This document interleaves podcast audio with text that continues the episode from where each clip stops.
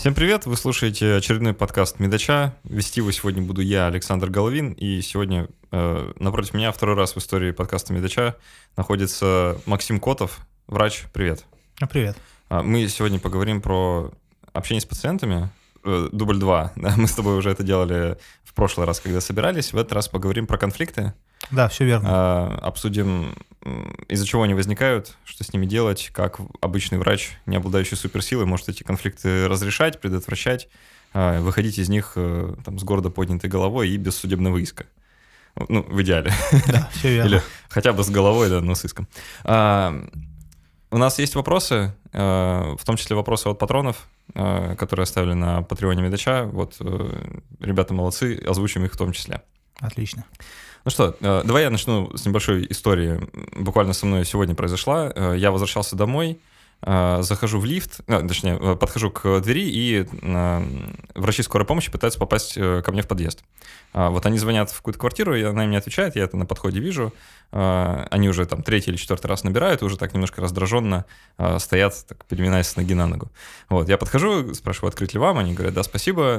Мы с ними заходим в лифт, и женщина, я не знаю, фельдшер она или врач скорой помощи, мне начинает жаловаться в лифте, что вот Вызывают, значит, врачей, а как они будут попадать, никто не думает.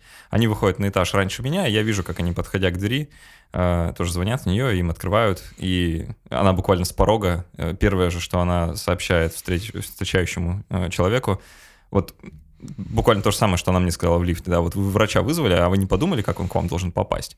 С наездом. В общем, она переступила порог с наездом. Вот, и первый мой вопрос, да, почему вообще возникают конфликты? И, собственно, он логично вытекает из этой истории, да, что врач, в общем-то, с конфликтом уже пришел. Да, почему так происходит и как это происходит вообще обычно? А, на самом деле научных определений конфликтов, что это такое, достаточно много, они не очень сложные. Но я для себя вот так вот упростил, что такое конфликт. Основа конфликта — это несогласие. Однако не любое несогласие может э, привести э, прям к острому конфликту, какой-то агрессии или гневу. Поэтому основа любого конфликта – это несогласие двух или более людей между собой. Ну, логичное определение в целом, да. А, и что? А, и что с этим делать? Ну вот смотри, причины, да, мы о причинах, почему вообще конфликты возникают. Люди, не, ну, там, они с разных позиций э, уже вот находятся в одной ситуации, да, и а, вот в данном моем примере врач выражает свое вот это несогласие, да, а, что как это вы так вообще обо мне не подумали. А, вроде бы причины для конфликта. Да, а, какие причины еще бывают? А причины именно при взаимодействии доктор-пациента на самом деле самые разнообразные. А пациент хочет от доктора, обращается к нему с какой-то жалобой. Он хочет, чтобы его проблемы были решены. Но не всегда так э, получается. Причем причины могут как зависеть от доктора, так и не зависеть от доктора. Пример. А, самый банальный пример. Э, пациент хочет попасть к доктору без записи. То есть уже запись заполнена, доктор принимает, и пациент вот ему срочно нужно что-то. А, конечно, ему все, все сначала говорят, что вы, вы не записывались, что вы хотите, приходите там завтра или через неделю, или записывайтесь, или, через месяц. или, да, через месяц, или записывайтесь там через регистратуру. А, у пациента он не согласен с этим, он хочет прямо сейчас. А, но по данным исследований, если мы будем смотреть, все-таки большинство пациентов если с ними как-то э, правильно разговаривать, они понимают в том, что они по большому счету не правы. И эту ситуацию можно сгладить.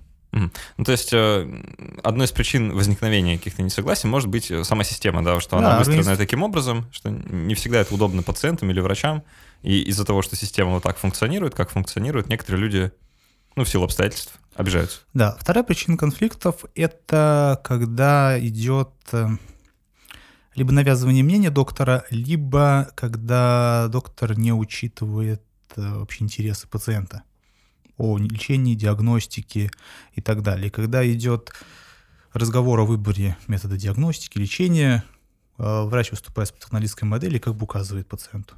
Пациенту это не нравится, даже не, не нравится не то, что э, ему указывают, а то, что его даже не спросили об этом. Вообще, что он думает и чего он хочет. Угу. Это вот одна из причин. Э, не, нет э, э, реакции, нет выяснения доктором вообще потребностей А, пациента. то есть ворвался в палату и давай лечить, да? Да, да. А Даже кто он, что он и зачем он? Пациент э, всегда хочет участвовать. То есть были проведены исследования, которые показывают, что в принципе большинство пациентов они хотят принимать участие. И если доктор даже не, не спрашивает их мнения и не интересуется, что он об этом думает, это одна из причин конфликтов. Слушай, ну здесь на самом деле э, э, участие это может быть разным, и мне кажется, даже если э, пациент просто скажет, ну, доктор, э, вам виднее, вы решаете, это тоже своего рода участие. Конечно. Да, то есть, А. если он этого не сказал, то ну, это как бы даже и не поучаствовал даже таким образом. Да, все верно. То есть одно дело, когда пациент сам сказал доктору, выбирайте сами, вы же доктор, и другое дело, когда доктор Вра- Врач просто Да, думал, что он про- так скажет, да, и сразу да, перешагнул. Просто его даже не спросил об этом. Да. И тут возникает несогласие. Поэтому, в принципе, б- большинство конфликтов еще возникает из-за того, что у пациента есть какая-то повестка. Он что-то хочет сказать, а ему этого делать не дают. И у него вот эта задача, она остается нерешенной. И он, э, доктор не дает ему сказать то, что он хочет, из-за этого несогласия, из-за этого конфликта. На самом деле все просто. А, Подозреваю, что у врача тоже есть своя повестка. Конечно. А, И это третья, наверное, причина, да? Да, иногда, иногда, конечно, доктор хочет... Ну, по большому счету, доктора всегда хотят помочь. Нет таких докторов, которые вот прям... Я думаю, что... Ну, я надеюсь, что нет. Да, надеюсь, что таких нет, которые ну, точно не хотят помогать, потому что в медицине обычно такие люди... Хотя не мотивация помогать, она бывает разная, конечно. но Да, тем не конечно. менее. Вот. Поэтому не совпадение повестки и не согласование этих повесток между собой тоже может быть причиной конфликта. То есть, получается, если со стороны врача посмотреть, да, врач вот так заваливается в палату, он хочет помочь, Мгм. а, а пациент ему активно мешает и себе помогать. Да, вот с позиции врача это так выглядит, и поэтому а, возникает конфликт тоже. Да, конечно. Мгм. А, это вот основные причины, наверное, очертили так- такими большими мазками, или есть Да, еще э, ну, это основные, основные? на самом деле. А, ну, Да. может, тогда прицельно у них начать разбираться да, Конечно. а, в каждом. Просто э, вот возвращаясь к тому примеру, который я вначале привел, тут врач, э, ну, он изначально был настроен на конфликт. Да? То есть это даже не, не столько, что конфликт там, случился вынужденно, его можно было избежать, можно было просто спустить это на тормозах, да, ну, ну, ну позвонили вы лишний раз в домофон, ну и чего? Да, ну что, э, ну, ну, у человека испортилось настроение, он э, это испорченное настроение вывалил на пациента, ну или там на родственника, неважно, на того, кто открыл ему дверь. Таким образом, вместо того, чтобы предотвратить конфликт, он его эскалирует. Да, Да. все верно. А, вот давай про эскалацию, как она происходит и а, к чему приводит, из-за чего возникает. А, Но мы будем прежде гов- говорить, когда источником агрессии является именно пациент. Хорошо, Ну, когда, да, когда давай. он приходит... Агрессия, конечно, может быть и да и от доктора, потому что доктор много работает, устал, у него много пациентов, и это тоже факторы, которые просто А влияют. тут этот еще приперся без да, записи. да, хочет. человек устал. И понятное дело, что он хочет как-то поскорее от этого избавиться. Но будем рассматривать именно, когда источником агрессии является пациент. А, Если смотреть на конфликт как на процесс, то он напоминает ну, такую, Пьесу как Шекспира. пик. Нет, как пик. Ага. То, то есть идет сначала по нарастающей, потом пик конфликта, и потом исходит на нет. А, ну все правильно, по правилам драматургии, да, есть Да. зачин, э, кульминация Да, и и, кульми- развязка. Да, кульминация. А, в большинстве случаев а, мы можем предотвратить конфликт. То есть, чтобы не было вот этого пика. Потому До, что до на- кульминации. Да, на Мгм. пике действовать э, гораздо сложнее, потому что пик э, сопровождается в коммуникации эмоциями. А эмоции это, это сложно. Это сложно для пациента, он не контролирует себя, доктор э, тоже испытывает эмоции в ответ на агрессию. И здесь уже возникает сложность коммуникации. Поэтому что нужно? Уже как инструкции, что же делать? А, Прежде всего нужно выслушать. И вот э, в теории конфликтов и коммуникации в медицине а, а, навыки активного слушания, о которых мы в прошлый раз уже говорили, это основа. Нам нужно дать пациенту сказать вот, все, что он хочет. Пусть это будет э, трудно для нас это все выслушивать. Пусть это он говорит гадости и да, даже гадости, матерным. да, все, верно. Но нам нужно просто это выслушать. А, второе. Очень важно невербальное поведение. И вот буквально на днях, готовясь к этому подкасту, я читал... а, И что сам, вот самое интересное, большинство рекомендаций по общению с агрессивными пациентами не для врачей, а для медицинских сестер. Ага. Потому что было показано, что в случае конфликтов именно между пациентом и, сестрой, и медицинским работником среднего звена значительно чаще. И там первое, первое правило, которое предлагается, это оставайтесь спокойными. А, и оставаясь спокойными, мы вызываем так, что э, пациент э, делает зеркальное отражение нашего поведения. Ну да, нет смысла махать руками, если да, тебе в ответ конечно. не машут мы руками. Мы не, не даем ему стимулов для продолжения вот его агрессивного поведения, продолжения конфликтов. Поэтому прежде всего оставайтесь спокойными. У меня сейчас такие флешбеки вот к, э, к тому времени, когда я медбратом работал.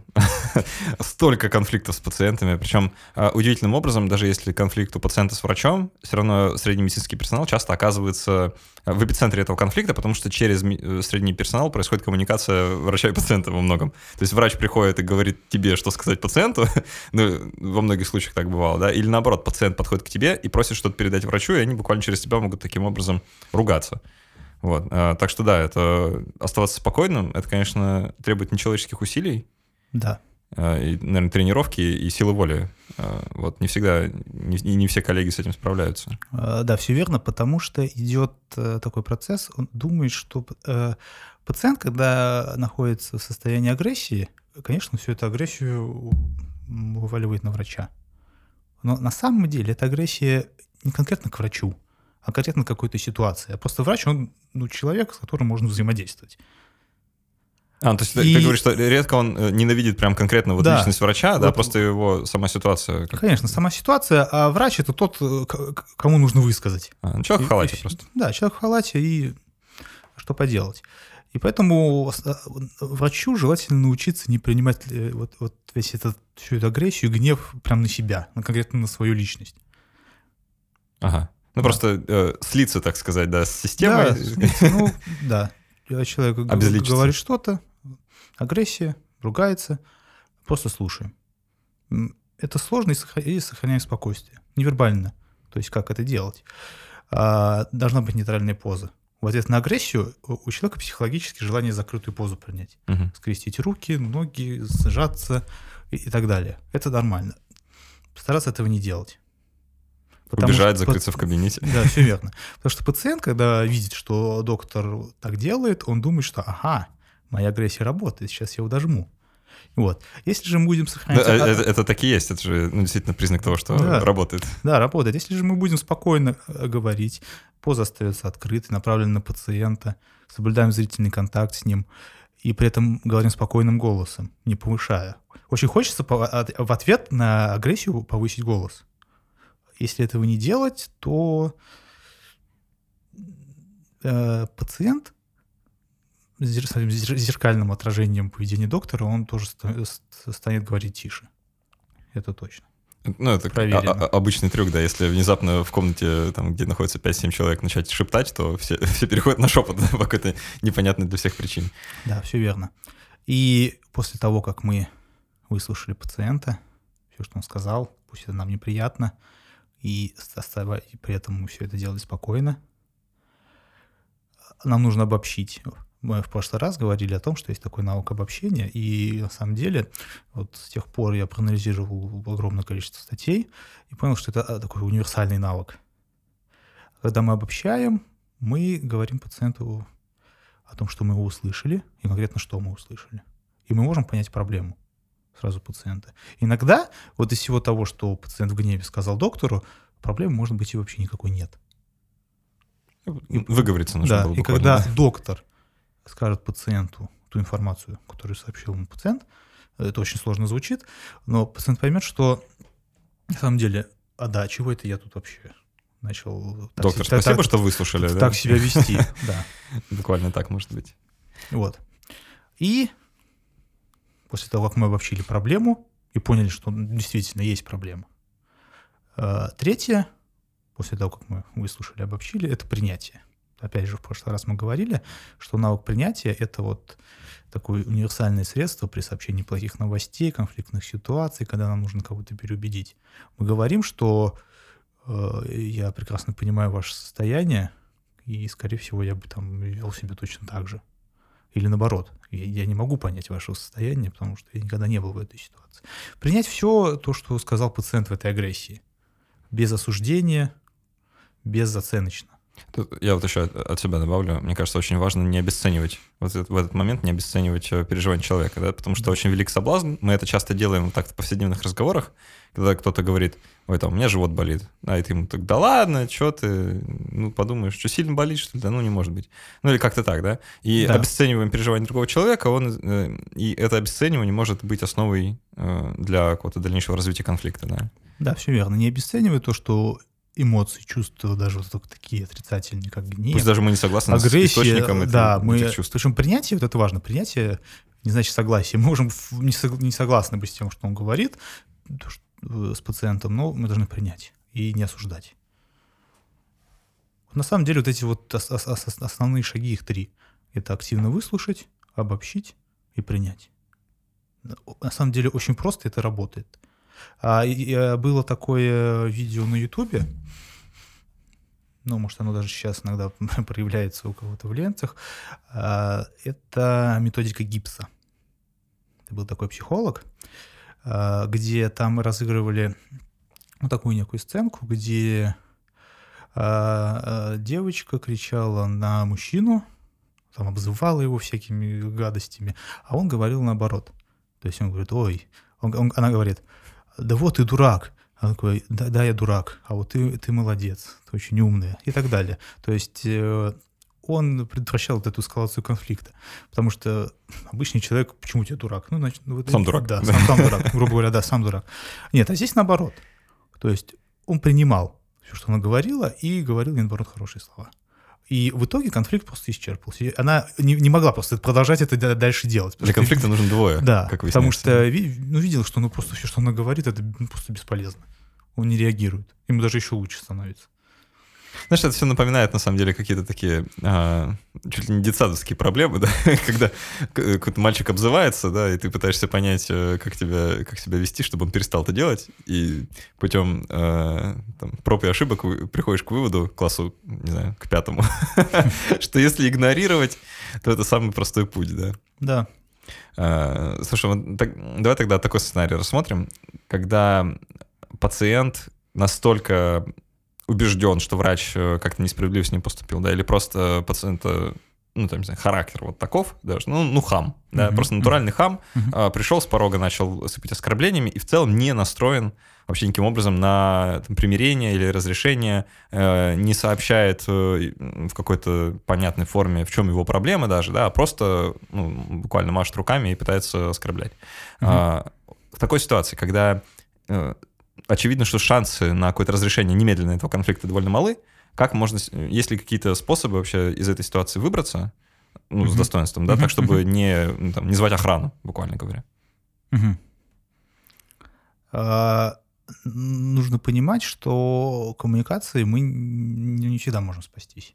Потому что если человек, ну, скажем так, не совсем адекватен, или у него вот прям настрой э, такой, что ну, ну я сейчас всем устрою, вот что бы они там ни делали. К счастью, такое бывает редко. Ну да, да, я согласен, что да, это редкая ситуация. Очень редко. И поэтому основное попробовать эти, проделать все те шаги, а, которые мы уже обсуждали. Ну, допустим, попробовали, не сработало. Да. А, а, попробовали, не сработало. Что делать? А, навык эмпатии. Без него никуда. То есть это тоже универсальная вещь.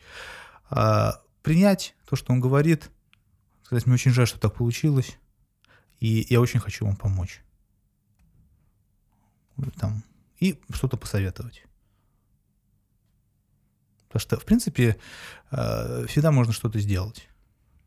Ну, нужен просто конкретный пример. Для того, я, чтобы, я понимаю, я понимаю. Для того, чтобы а, это сказать. Ну, у меня, к сожалению, конкретных примеров сейчас из головы нет, но просто, чтобы понять, э, убегать или там э, звать начальство, это, наверное, не очень хороший путь, да? Так? Или, или нормально? Убегать, я думаю, что нет. Потому что это, особо, да, не поможет. Звать начальство, опять же, как будет общаться начальство? Угу, Если контр, контрпродуктивно, с, с, скажем так, с агрессией на то, что говорит пациент, не знаю. Ну, просто, скорее с, всего, это не сработает. Соблазн-то велик, да, просто можно, условно говоря, позвать начальника, и тогда это больше не моя проблема. Да, такой, такой выход есть. Но вот возникнут проблемы у начальника, скорее всего, тоже. Если мы хотим скинуть ответственность за этот, эту коммуникацию, то да, безусловно, можно позвать охрану, Росгвардию и кого угодно. Написать письмо Путину, да, э, как угодно. Но в целом такая коммуникация, она работает. В большинстве случаев. Хорошо. А, ну, так или иначе, попробовать. Да, да. Никто не мешает. Э, как бы там ситуация не разрешилась, это тренировка. Да, все верно. И если рассматривать этот процесс, как мы активно слушаем, обобщаем и принимаем все то, что можно делать это циклами. То есть не раз инструкцию три шага сделал, не получилось, и все, ну, ну тогда все. А попробовать еще раз, а потом еще раз. И так, может быть, нужно сделать несколько раз, чтобы э, хотя бы ну, не достигать такого пика конфликта. Угу. Когда просто пациент скажет, ладно, все с вами понятно, просто уйдет. Потому что поймет, что его агрессия не дает никаких результатов, никаких плодов. Давай тогда перейдем к каким-то более конкретным ситуациям, когда пациенты Э, ну или врачи говорят mm-hmm. что-то совершенно определенное, как с этим быть. А, например, такая штука. Вот если пациент сильно подвержен влиянию какой-то лженауки, которую он принес с собой, да, то есть там, или а, вот он яркий сторонник э, там, противник прививок, да, или он ВИЧ-диссидент, э, ну, или в целом, там, не знаю, гомеопат, альтернативщик, что угодно. Да, э, и он отказывается выполнять указания врача угу. на, на основании вот, э, своих убеждений. Э, как можно с этой ситуацией справиться? Угу. Э, что нужно делать? А что нужно делать? Да, действительно такое бывает. И немножко отклоняясь от темы, вот чтобы такого не было, я думаю, что очень важно э, сделать так, чтобы были качественные и доступные источники информации для пациентов, которыми они могли пользоваться. Э, вот это все Э, когда пациент в чем-то там убежден, когда он использует какую-то доступную ему, но недостоверную информацию. Пример. В интернете прочитал, да? Да, пример. Просто я недавно был на стажировке в Хьюстоне, в МД Андерсон, и там э, клиническая ситуация. Приходит пациент, у него был подтвержден диагноз меланома кожи теменной области, и он тоже сказал, доктор, знаете, я почитал в интернете об этом но мое удивление было то, что он взял и достал распечатки где-то последних трех статей из, э, из э, Ланцета, Ого. из э, официального журнала Американского сообщества онкологов, и какой-то еще там. И говорит, вот я их прочитал, это очень интересно, расскажите мне более, более подробно. Я думаю, я просто не представляю ситуацию, чтобы у нас вот пациент пришел с распечатанными статьями из таких научных журналов. Вот. Поэтому что делать? Да, действительно, есть э, противники прививок, свидетели Иеговы, вот с, с этими вообще, вообще я не знаю, что делать на самом деле. Вообще переубедить их практически невозможно. Потому что здесь убеждения на уровне религии. Ну да, да. Это, это, это явно не, то, не та задача, которую должен решать врач да, в да. Он практике. может объяснить свою точку зрения, но уже когда мы э, битвы идеологии, тут уже я представляю себе там очень э, сложно. пара в университете, да, а сегодня мы проходить, как переубеждать э, да, сторонников религии. Да, вот, поэтому такие убежденные люди — это когда они читают какую-то вот эту информацию, которая не является достоверной. Что мы можем сделать? Первое, опять же, выслушать а расскажите, пожалуйста, что вы там прочитали об этом заболевании. Или э, скажите, пожалуйста, а мне, я всегда так делаю. А мне интересно, а почему вот вы думаете, что фракция СД2 помогает при раке? Я вот просто не, не могу научных данных найти, может, вы чем поделитесь. И пациент начинает рассказывать. Рассказывает, мы его активно слушаем. И потом, да, это действительно интересно. А, а позвольте мне рассказать то, что вот я думаю об этом всем. И, как правило, если мы приняли позицию пациента, и вот весь вот этот бред, который нам рассказывает, он может выслушать уже нас. Это уже большое дело, если он нас будет слушать.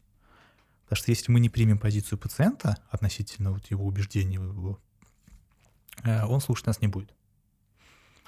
То есть нужно продемонстрировать открытость к новой информации. Да. Э, к тому, что я здесь не просто там, э, болван, которого оболванили в университетах, да, этим официальной наукой, да, а я здесь действительно за правду, и мне интересно, что вы скажете. Да, да. А, ну, так уж вышло, что у меня есть вот такие, такие аргументы. Да, Хотите, конечно. я вам про них расскажу. Конечно, нужно выслушать пациента. А вдруг он действительно что-то скажет? Интересно. Кстати, да. Почему нет? А, отсюда вытекает другой момент, что неплохо было быть самому в курсе э, разных популярных у пациентов э, Да, альтернативных медицинских э, веяний. Да, это точно. Да, Не помешает точно. А, Другой момент, э, другая ситуация, э, когда конфликт даже не столько с пациентом, сколько, скажем, с навязчивым родственником пациента, да, или близким ему человеком. А, Например, человек э, буквально преследует врача, Мгм. то есть названивает ему на личный номер телефона, пишет на почту, стоит у дверей кабинета, не дает прохода. Вот, эм, ну, в попытках или там добиться повышенного внимания, или узнать, как дела, или еще что-то, да, там какую-то свою адженду продвинуть. Вот в таком случае как быть? А, да- даже это вроде бы и не пациент, да, а, скажем, вот там его родственник. Ну или хотя навязч- с навязчивым пациентом, в принципе, тоже может представить себе такое. Да. А относительно родственников, наверное, в большинстве случаев э, такое поведение обусловлено желанием помочь родственнику своему боль- больному родственнику. Скорее всего, да. И он преследует э, врача, хочет там что-то узнать постоянно, там малейшие какие-то жалобы, симптомы и так далее, сразу звонок доктору, либо там смс и так далее. Да, действительно. И поэтому здесь очень такой прием, это нужно похвалить за это. Мгм. То есть сказать Оценить заботу.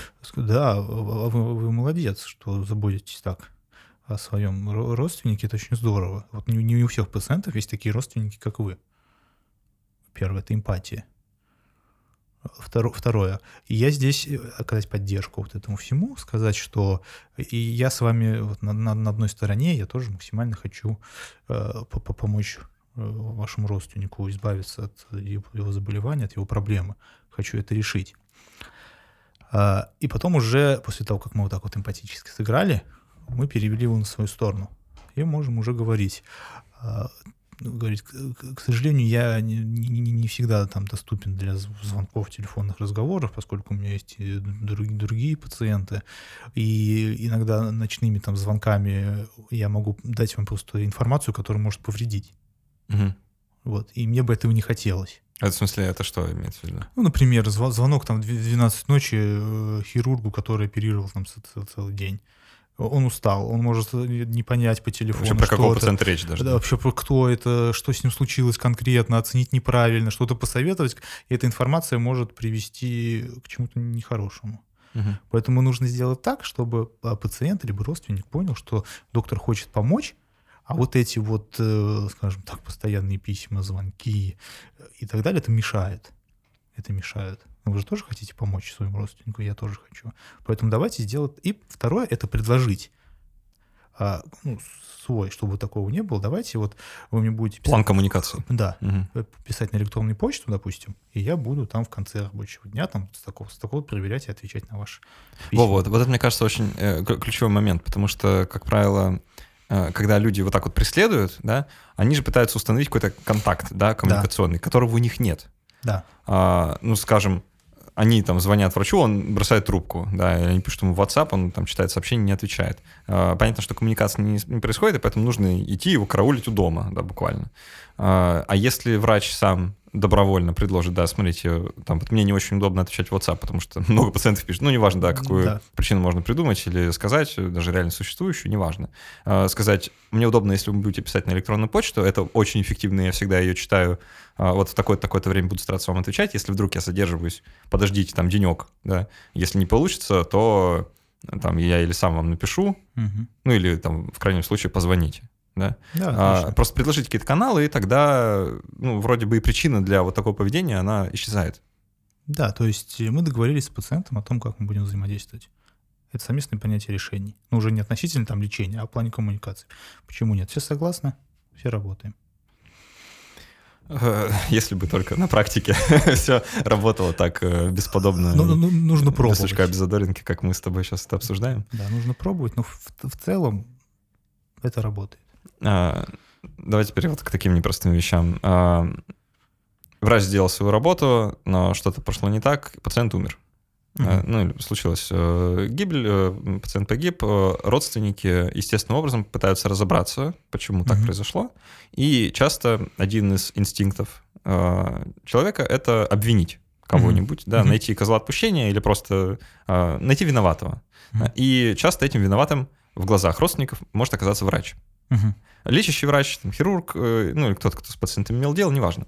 А, пациент, э, родственник пациента умершего обвиняет врача в том, что он виноват в гибели. Э, как из такой ситуации можно выбираться? Что с этим делать? А что с этим делать?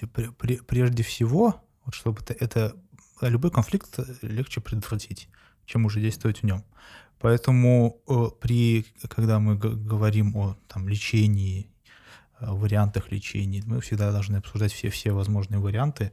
И чтобы это не было неожиданностью. Да, чтобы это было неожиданностью. Поэтому, потому что вот неожиданность, а мне, мне доктор вообще про это не говорил, что он вообще может умереть. Вот. И вот эта неожиданность, это является причиной конфликта. А то вот о том, что вы говорили, причина конфликта, это вот неожиданность. Поэтому что, что можно сделать? Это относится, во-первых, к категории плохих новостей, мы, по-моему, в прошлый раз это обсуждали. Да, было дело. Да, и э, что, что, что нужно сделать? Во-первых, э, такой разговор должен происходить наедине. Желательно нам как-то отстраниться, выделить место, время, попросить, чтобы нас никто не отвлекал.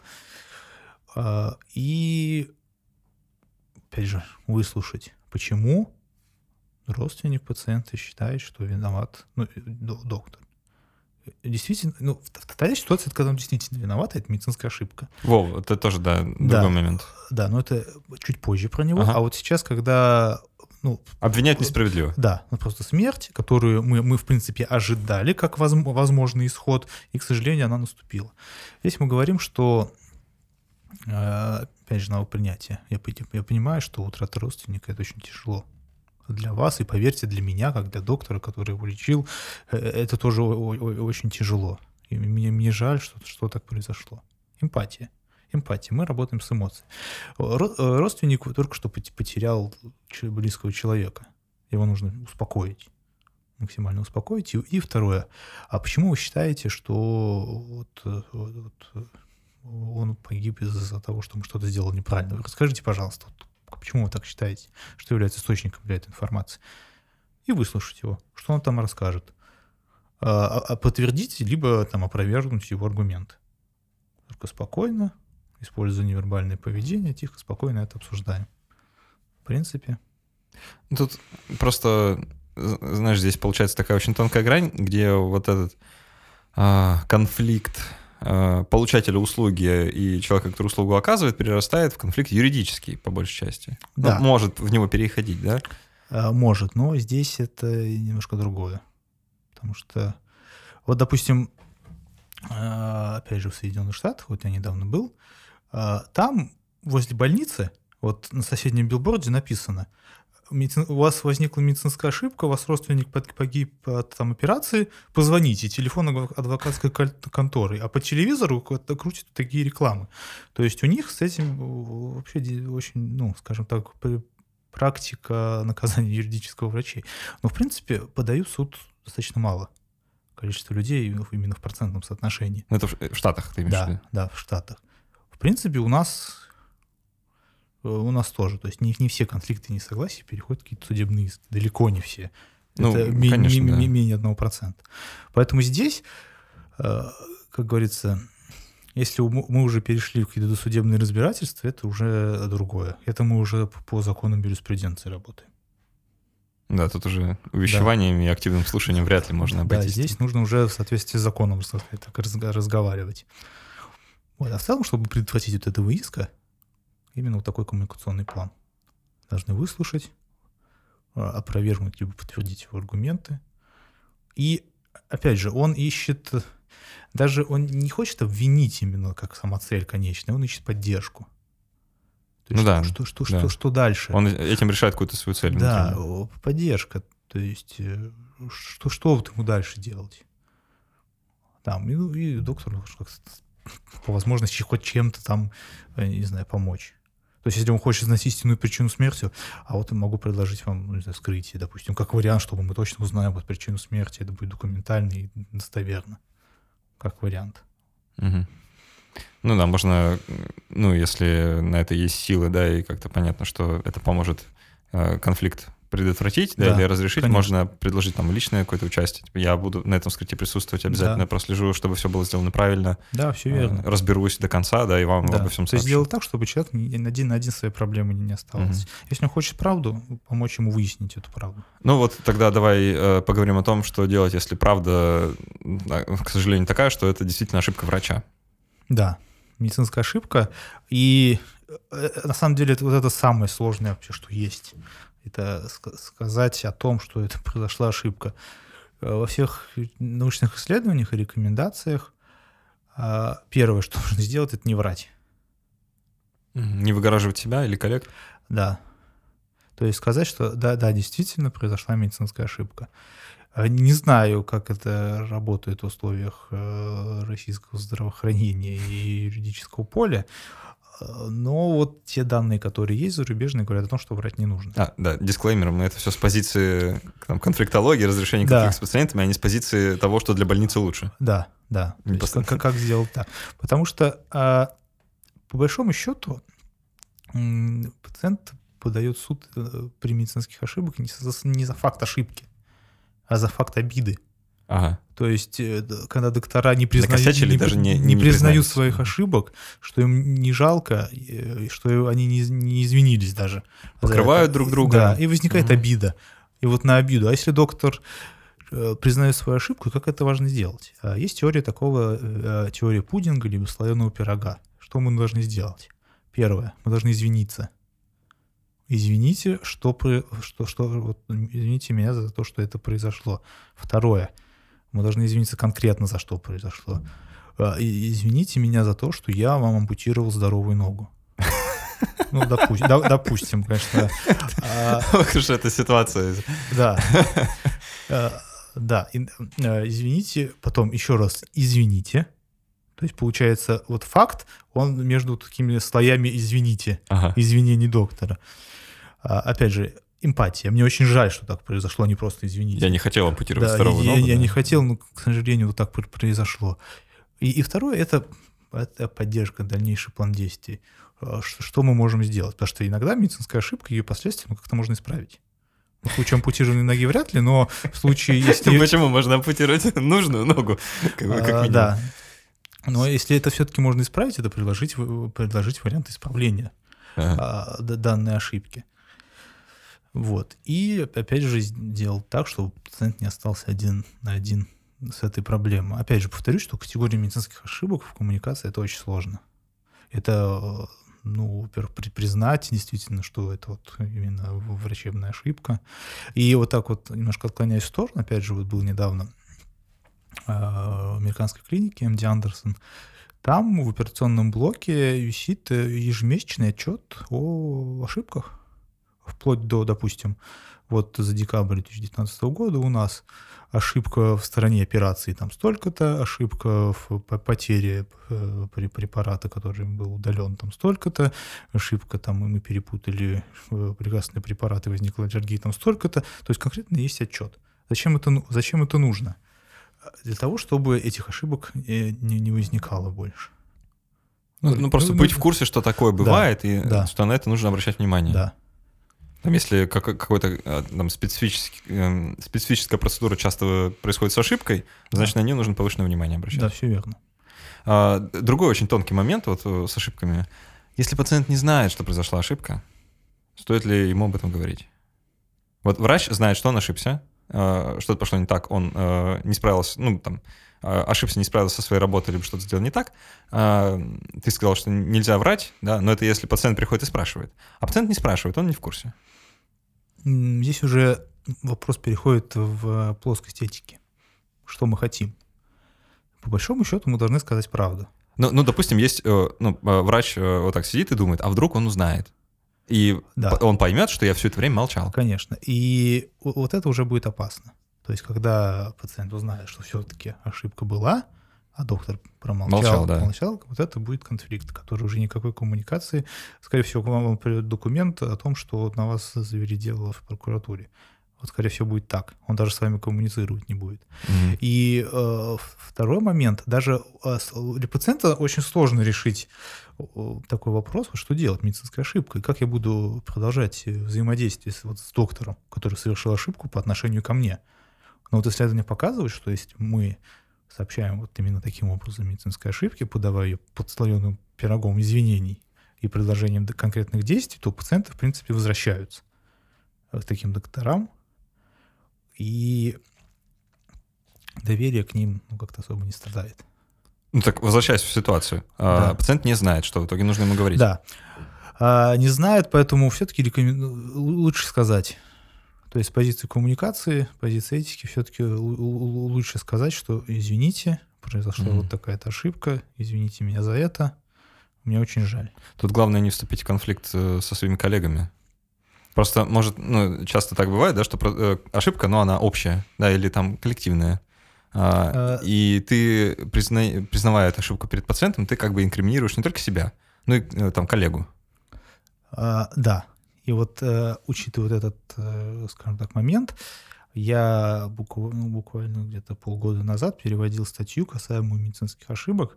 И там первая фаза, когда мы вообще хотим поговорить с пациентом об ошибке, это поговорить со своими коллегами вообще о том, что, что, что случилось, и действительно это можно как расценивать как и ошибку, если ошибку, то какого класса, потому что они тоже очень разные бывают. Да, потому, что, не, не все считают, что, да, что что-то ошибка, да? Да, потому что есть преднамеренные, есть халатность, есть там что-то еще, а есть там случайность, но которая в глазах пациента все равно будет ошибкой, и, и по большому счету это так и есть.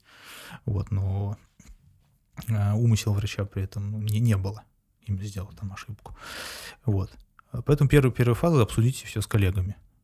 И второе уже сообщите. Ну, тут, тут тогда, получается, может быть сложно, потому что э, коллеги могут не разделять стремление э, быть честными по отношению к пациентам и просто сказать, типа, ну, ну, ну и забудь.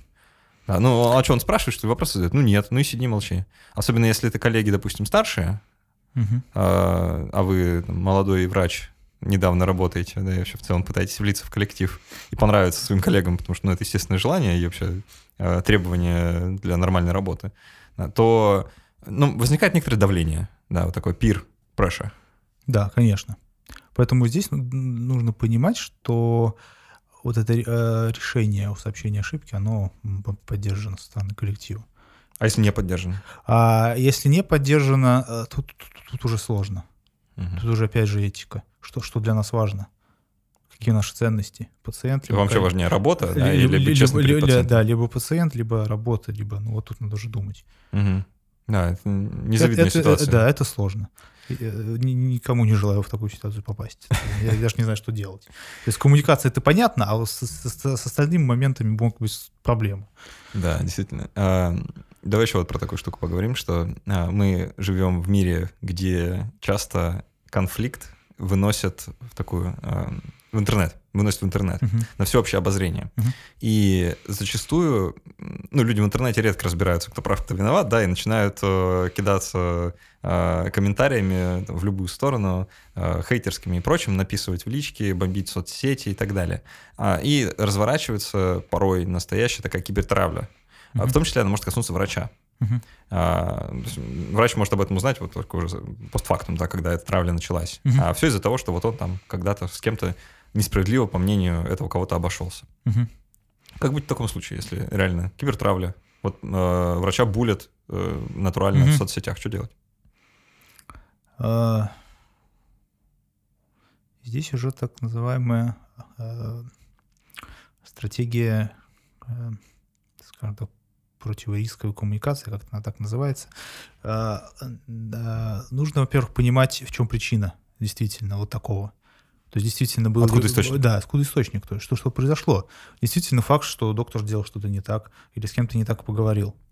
А если это, ну, скажем так, клевета, этого действительно не было, попробовать э, написать ответ в таком стиле, опять же, никого не обвиняя, потому что я понимаю, что вы испытываете вот такие чувства и э, пишете вот дан, дан, данный комментарий, и я, в принципе, могу, могу это понять. Там, единственное, я, я не понимаю вот источники, там, скажите мне, пожалуйста.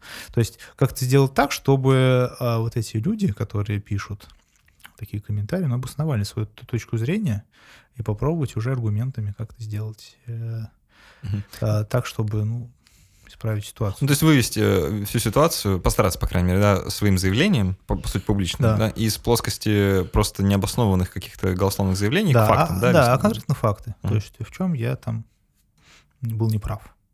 Да. И если действительно какой-то факт я был неправ, то так, так и написать мне очень жаль, что вот это произошло. Если там я могу что-то сделать для вас, как-то вам помочь, скажите мне об этом.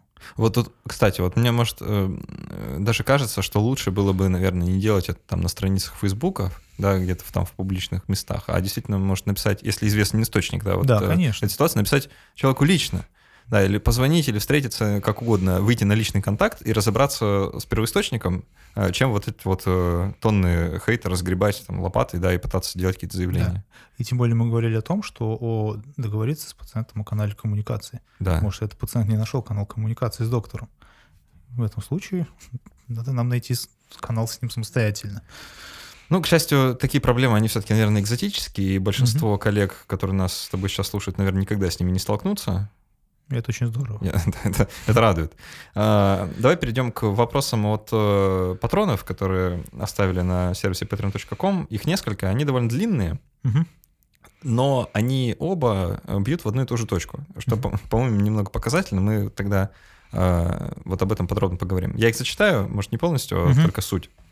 Вопрос по конфликтам, диалогам с родителями пациентов детей и заболеваниями, имеющими доброкачественное течение или э, саморазрешающийся характер – и требующий лишь так называемого наблюдения. То есть, ну, тактику невмешательства. А, а, человек приводит примеры. Как доходчиво объяснить родителям эту тактику? Ведь для родителей это выглядит в духе, он ничего не делает, а, не назначает ни лечения, ни доп. обследования, и поэтому а, у родителей может возникнуть желание пойти к другому, в кавычках, угу. нормальному врачу, который что-нибудь угу. полечит. Угу. Вот. Это первый вопрос. Давай тогда сначала с ним, потом перейдем ко второму, а потом на метауровень, так сказать. Угу. Отлично. Да. А родители э, очень тревожные, хотят что-нибудь да. делать, а делать ничего не надо. Да, действительно, большинство родителей э, такие, если там конкретно за себя они, может быть, и не будут там агрессивно вести себя с доктором, то за своих детей точно будут. А, и действительно, по, по научным данным, некоторые заболевания ну, не требуют никакого лечения. И как это сделать? Первое, на самом деле все то же самое. А, э, выслушать, почему родители считают, что нужно какие-то э, кон- конкретные лекарства и что они об этом думают, где они почерпнули эту информацию. Второе, принять, что э, мне, мне очень приятно, что вы такие родители, заботитесь о своем ребенке, и это очень здорово, я понимаю, и э, там если у вас там есть дети, сказать, я тоже для своих детей желаю всего лучшего. Здорово, что вы беспокоитесь. Можно я вам расскажу вот свою позицию, почему нужно делать вот так, а не назначать лекарства? И что бы я сказал? Ну, допустим, я, конечно, не педиатр, но я сказал, что э, там существуют научные данные о том, что вот это заболевание, оно э, проходит в течение недели без каких-то серьезных последствий. Но в другое время, назначая лекарственные препараты, э, которые обладают побочными эффектами, я могу даже навредить. Всегда идем на риск. Да, а вот навредить я, я, я ни в коем случае не хочу. Оставляя без лечения и под ну, да, внимательным наблюдением, я понимаю, что вероятность благоприятного исхода, то, что ваш ребенок выздоровеет в течение недели, э, составляет, там, не знаю, 99% или там, или если вообще, вообще здорово, чтобы сказать, то лучше перевести в абсолютные цифры, что вот 99 э, детей из 100 так, точно таких же таким заболеванием выздоровеет. Угу. Во, э, и тут еще важно подчеркнуть, что вот этот последний из 100, мы не просто как бы махнули на него рукой, а мы именно для этого, на случай вот этого одного процента, мы и наблюдаем. Да, все верно. Как раз э, мы наблюдаем не просто, что это да. мы ничего не делаем, а мы именно что наблюдаем. И, и второе, а вот если я назначу там лекарство, которое вы говорили, там, допустим, там лекарство А, да, оно обладает побочным эффектом, который может возникнуть там в 30 случаях из 100. Вот э, если мы дадим вашему ребенку это лекарство а это уже будет намного хуже, чем если мы просто не будем, ничего не делать. Проблема что... уже будет даже не в том, что он болеет, а в том, что мы его лечим. Да. И что вы об этом думаете? Обязательно спросить. То есть мы дали какую-то порцию информации. Информацию нужно сообщать как-то медленно, э, с какими-то порциями, с паузами, с проверкой понимания. Не надо сразу лекцию по биохимии да, прочитывать. Да, абсолютно не нужно. Просто, что, то есть, когда мы уже свою точку зрения говорим, и уже слушаем ответ. Угу. Ну, а, а если при... не соглашается, да. то тут уже все другие методики. Верно. Преподнести нужно таким образом, что я хочу помочь. Вот я хочу помочь, именно поэтому я не назначаю таблетки. Потому что они могут навредить. Вот они, скорее всего, навредят, пользы от них никакой, но я хочу помочь. Угу. А, да, в целом понятно, что и, вот это те ситуации, с которыми педиатры точно столкнутся да, в своей практике, если уже не сталкивались, не знаю, сколько можно проработать, чтобы не столкнуться с, с такими родителями, наверное, не очень долго. А, поэтому второй вопрос тоже вот очень показателен, и давай на нем подробно остановимся. Mm-hmm. А, всем известно, в скобочках почти, что отечественная медицина накачана несуществующими диагнозами и соответствующим лечением, необоснованными выставлением серьезных э, диагнозов здоровым или почти здоровым детям. Э, тут тоже куча mm-hmm. примеров. Не, не будем останавливаться. Э, что делать в таких случаях участковому педиатру? Пытаться объяснить, что огромная медицинская карта их детей, это как бы, такого диагноза не существует, это все придумки, да, или, там, mm-hmm. э, как-то пытаться э, дискредитировать да, все, что уже написано. А, или как-то по-другому. Э, и продолжение вопроса. Их дети мало того, что получают непонятно чем обоснованные курсы лечения, а огромное количество обследований, консультаций, еще и создается нездоровая психологическая обстановка в семье. Да? То есть уже на другой uh-huh. уровень все выходит, что а, дети могут быть уже давно-давно здоровые, да? uh-huh. а они все еще... Вот недавно же была история, да, что девочку отказываются забирать из больницы родители, потому что уверены, что она больна. Uh-huh. Вот, а, вплоть до такого.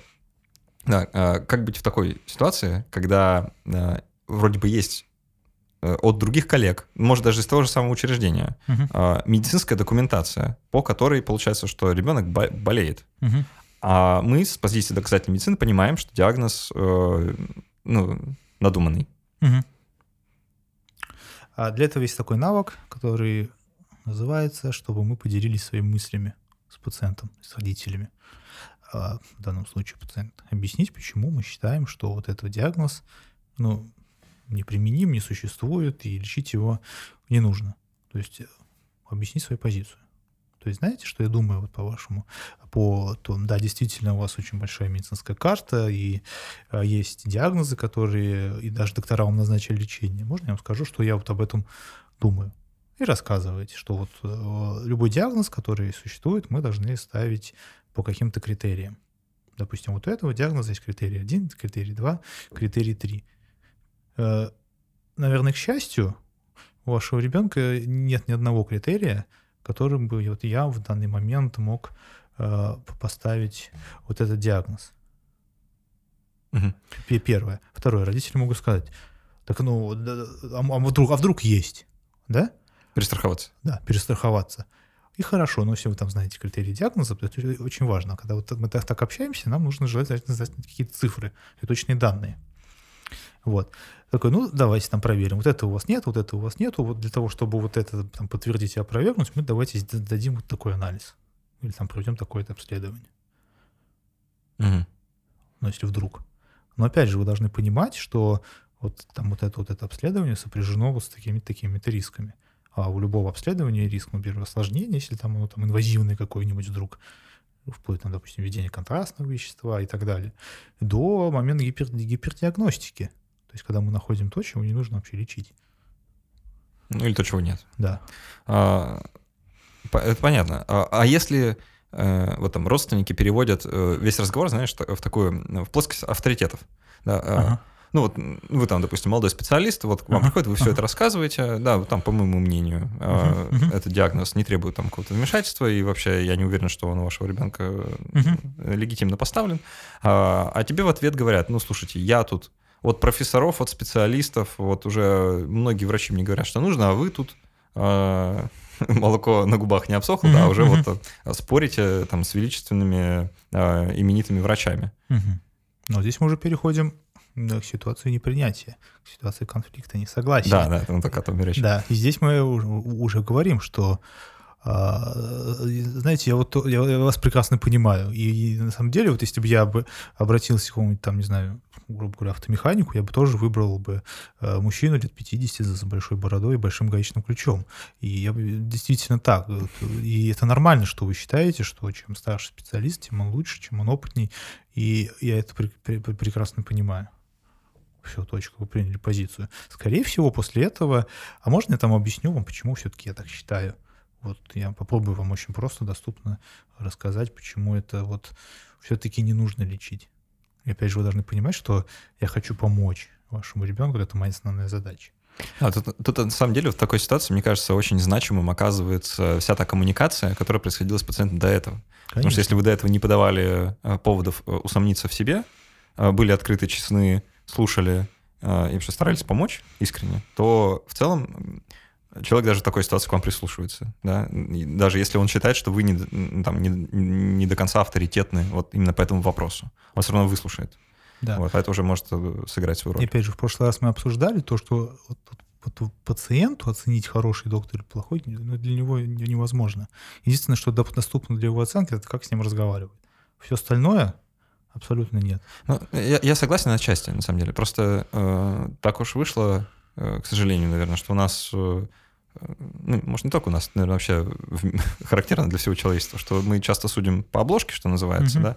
Если врач, который с вами беседует, это ну, там, девушка ростом метр пятьдесят два, да, и там очень молодая, э, видно, что, ну, там, ей, допустим, лет 30, да, или там даже меньше, uh-huh. то ее слово да, оно как бы по умолчанию, наверное, воспринимается вроде бы меньше, ну как-то э, менее значимо, чем слово там вот э, бородатого автомеханика с гачным ключом, да, да. Э, в переводе на врачебный.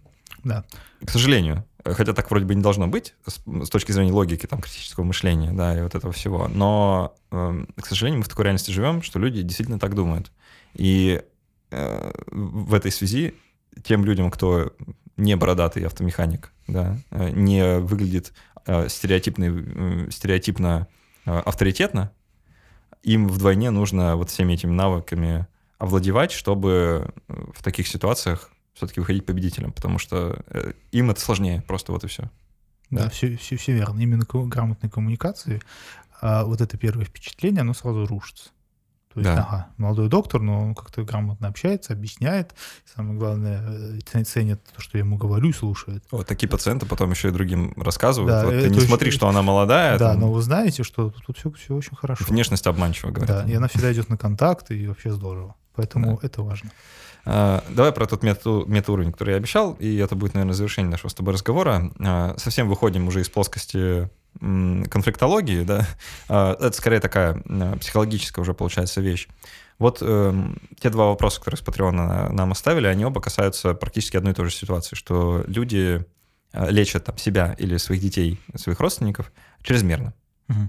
По сути, ну, залечивая, или там ставят какие-то диагнозы, ну, там, не знаю, что играют в больницу. Mm-hmm. А, откуда это берется, по-твоему, что для человека вот психологически а, становится жизнь вот прям необходимо, чтобы какую-то медицинскую процедуру провели, да, и вот проведение э, там, процедуры для принятия лекарств кажется лучшим а, и желаемым выходом, чем ничего не делать. А, вот там, э, ну, не знаю, из онкологии, например, да, а, когда лечение Э, там должен быть консервативным, uh-huh. скажем, мы там или только химиотерапией обходимся, а операцию не делаем. Uh-huh. Часто можно услышать возражение, что ну а как же, uh-huh. может, все-таки сделаем операцию, чтобы раз и навсегда. Uh-huh. Вот почему люди так реагируют, как эм, как донести, что не всегда вот такой радикальный путь лучше, угу. и ну, вот откуда ты думаешь, ноги растут у такой вот психологической особенности? А, я думаю, что человек очень он, он хочет владеть ситуацией. Потому что вот когда он что-то сделал, он принимает какое-то активное действие, как-то влияет на ситуацию. Ничего не делать достаточно сложно. Это, это действительно так. А, поэтому, или, допустим, если еще из онкологии, надо отбираться или в химиотерапии, если такой вариант, есть уже, допустим, терминальная стадия, мы понимаем, ну, хотят там еще один курс химиотерапии, давайте проведем. Либо перевести на паллиатив. Во-первых, есть такие достаточно интересные данные, достоверные о том, что выбирая при таких ну, там, четвертой стадии заболевания именно паллиативную терапию мы добиваемся даже большей выживаемости, чем назначаем системную химиотерапию. Это действительно показано. Э, кажется, что парадоксально, но да, на самом деле нет. Да, но на самом деле это работает. Да. То есть мы сделаем больше добра, если э, будем оказывать вот эту паллиативную помощь. Опять же, грамотную паллиативную помощь. А, вот. Поэтому вот те люди, которые там хотят кого-то вылечить, а, нужно опять же сказать им, что они молодцы, что они вот хотят что-то сделать, чтобы стало лучше. Угу. Слушай, а, а, ну то есть э, про контроль я согласен. Да. Это действительно вот, наверное, да. то, в чем в чем дело. Ты очень хорошо это ухватил, что э, человек хочет контролировать Ситуацию. то, что контролировать невозможно. Да. А, стоит ли врачу не знаю, становиться вот, э, в, так, в таком случае в, ком, в этой коммуникации таким своеобразным психологом и говорить, знаете, вот вы хотите контролировать то, что контролировать нельзя, и, ну, как бы вскрывать мотивы пациента для него самого, потому что людям mm-hmm. может это быть неочевидно, да, что я пытаюсь mm-hmm. контролировать то, что нельзя контролировать.